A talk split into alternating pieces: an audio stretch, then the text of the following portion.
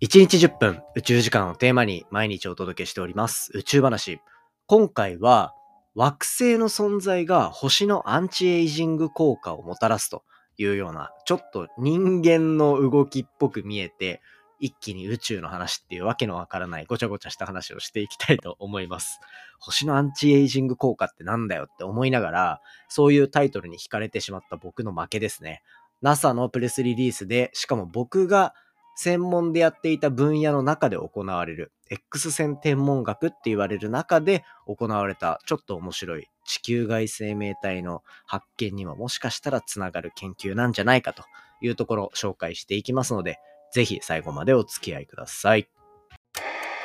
3 2 1 ignition. Japan 佐々木亮の宇宙話2022年12月4日始まりました佐々木亮の宇宙話。このチャンネルでは1日10分宇宙時間をテーマに天文学で博士号を取得した専門家の亮が毎日最新の宇宙トピックをお届けしております。ということでエピソードが790話目を迎えているというところで気づいたらもう800回目前って感じですよ。今日紹介していくのは星が若く見えるアンチエイジング効果をもたらす謎の要素というお話をしていきたいと思います。まあ、星が見せるアンチエイジング効果ってなんやねっていうところなんですけど、この分野、まあ、ざっくり言うと、恒星に関する研究ですね。太陽みたいに自ら自分で光を放っている恒星。この恒星って、まあ、例えば太陽とかだったら47億年とかっていう年齢があるわけじゃないですか。その中で、こう若ければ若いほど、星って結構活発に動くんですよね。活発に動くっていうのは、もう簡単に言えばエネルギーの高い光めっちゃ出す。で、今回 X 線とかを見てるんですけど、宇宙からこうレントゲンで使うような、人間が浴びまくったら被爆しちゃうような、まあそういう光がどれだけ強く出てるかみたいな。で、今回その研究の中には含まれてなかったんですけど、まあ活動性が高い、普段の光を放っている X 線の量が高いっていうところで言うと、これ太陽フレアとか結構危険性、ポッドキャストでたくさん話してるけど、ポッドキャスト、あ、違うわ。太陽フレアとかみたいに星の表面で起こる爆発を起こしやすいっていうところも考えられるので、そういった意味で、まあ、こう、若さって一体何なんだろうみたいなところを探求していくような研究ですね。これなんか NASA のページを、こうちょっと、昨日大学のこう講義みたいなのをやっていて、それの関連で NASA のページを見ていたら、なんかすごい面白そうなタイトルの研究やってるなみたいな。見たら、まあ、X 線って僕が X 線天文ずっとやってたので、専門に近いし、なおかつ構成じゃんみたいなところで、あ、これはもうポッドキャストトーク決定みたいな、そんな感じで今日紹介してるって感じなんですよ。で、そうですね、どこから話そうかなと思うけど、そもそもなんか星のアンチエイジング効果って、もうね、うまく言ったなと思うんですけど、星、例えばその47億歳の星がありますってなった時に、人間のスケールで考えたらもう1億年なんてわけのわからない数字だけど、こう星からしてみれば47分の1であるって考えると、なんか47億歳か46億歳かなんていうところは、実際あんまり関係なくて、人間でも47歳の人が46歳に見られて、わあ、すごい、やっぱ若いね、みたいな。あんまないじゃないですか。ね、だからそれぐらいの誤差っていう感じではなくて、こう47億年だったらもっとそこから10億年、20億年っていうところぐらい前の状態まで若返っているように見えるっていうところが今回の要素なんですよ。じゃあ、その星がその昔の元気さ、昔の輝きを取り戻している状態ってどういうことなのかっていうところの研究なんですけど、これ簡単に言えば、周りに惑星があるっていうところですね。が今回こう統計的に明らかになったと。で、惑星もこの普通の惑星じゃなくて、ホットジュピターと呼ばれるような部類の惑星です。なので、太陽系は実はここには含まれていなくて、ホットジュピターっていうのは、こう木星みたいな巨大な惑星であり、そしてさらに温度が高いっていうところで、まあ、太陽系にある惑星で言うと、内側にある水星、金星、火星、地球とか、そういったところって岩石でできてる岩石惑星って呼ばれるんですよ。で、そこから後ろ、つまり火星より外側か。ん？そうですよね。水金地下木で。火星より外側。木星から外側っていうのは結構こうガスがメインになっているような、そういう惑星が多いというようなところで、なのでこう、まあちょっと性質が違うんですよ。惑星としても。その地球っぽい惑星なのか、木星っぽい惑星なのかみたいなところで。そんな中で今回注目されてるのは、ある星がどこかにありますと。ある星があった時に、それのものすごく近くをホットジュピターと呼ばれるような巨大なガスの高温な惑星が存在していると、これの影響によって中心にある星っていうのはすごい元気を取り戻すっていう、そういう研究らしいんですよね。これ面白くて、惑星を持ってる星と持ってない星で比較してもやっぱそうだし、ホットジュピターじゃない星、じゃない惑星つまり星の周りに何かが回ってるみたいなところと比較しても、やっぱりホットジュピターっていうところを持ってるのが非常に重要だっていうところが研究としてたどり着いた結論みたいなんですよ。で、これまでにこう太陽系以外の惑星、これ系外惑星っていうんですけど、もう5000個以上、なんならもう6000個くらい見つかってるんじゃないかってぐらいのタイミングまで来てるんですよね。なので、こう、ここの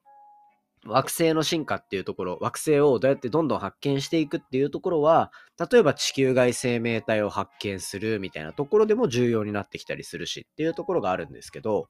まあ、地球外生命体を見つけたいってなったら、地球みたいにある程度こう住みやすい環境が惑星上に整っていなきゃいけないんですよ。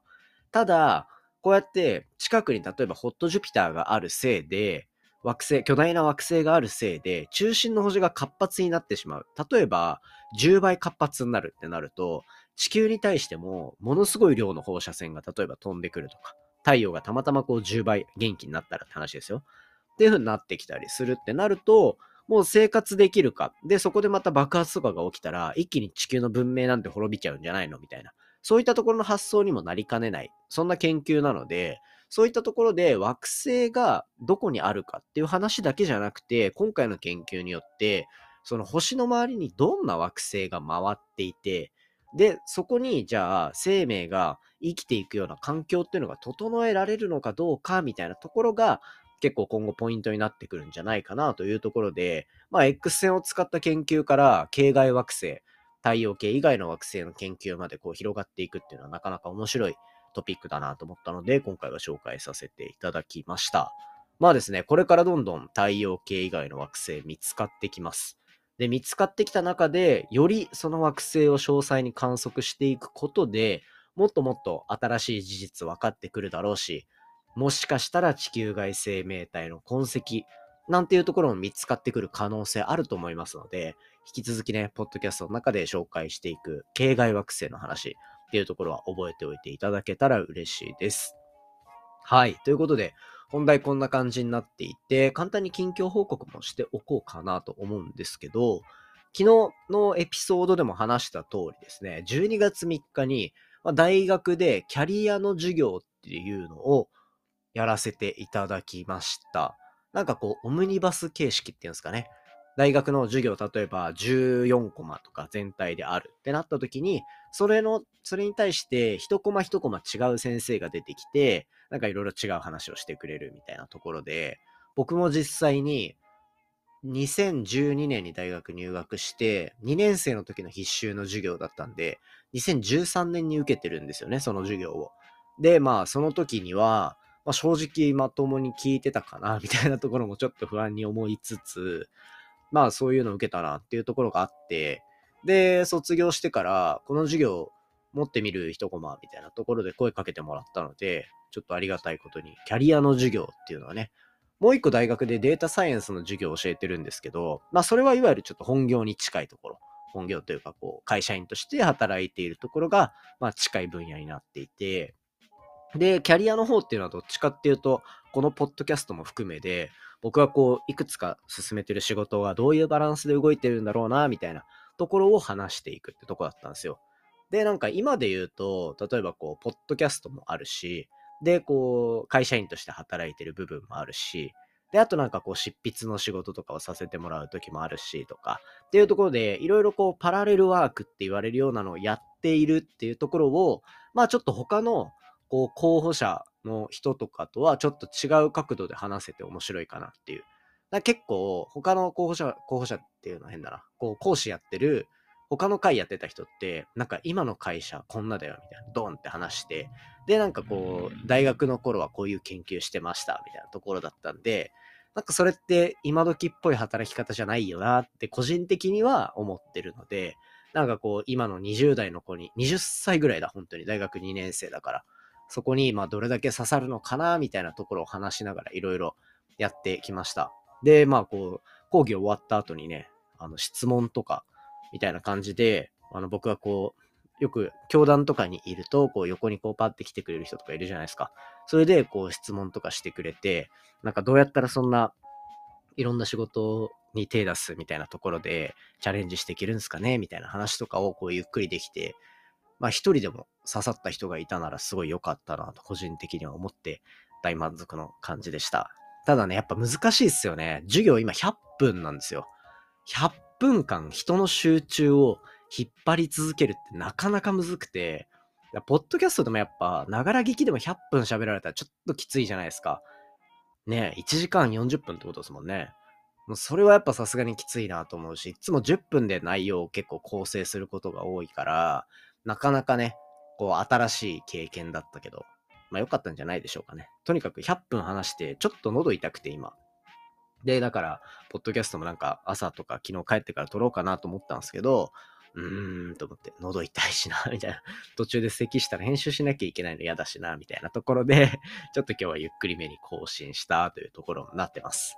そんな感じで、こう、ね、やってきたんですけど、まあ12月いろいろチャレンジしていきますって話して、今日はまあこんな感じで、明日、明後日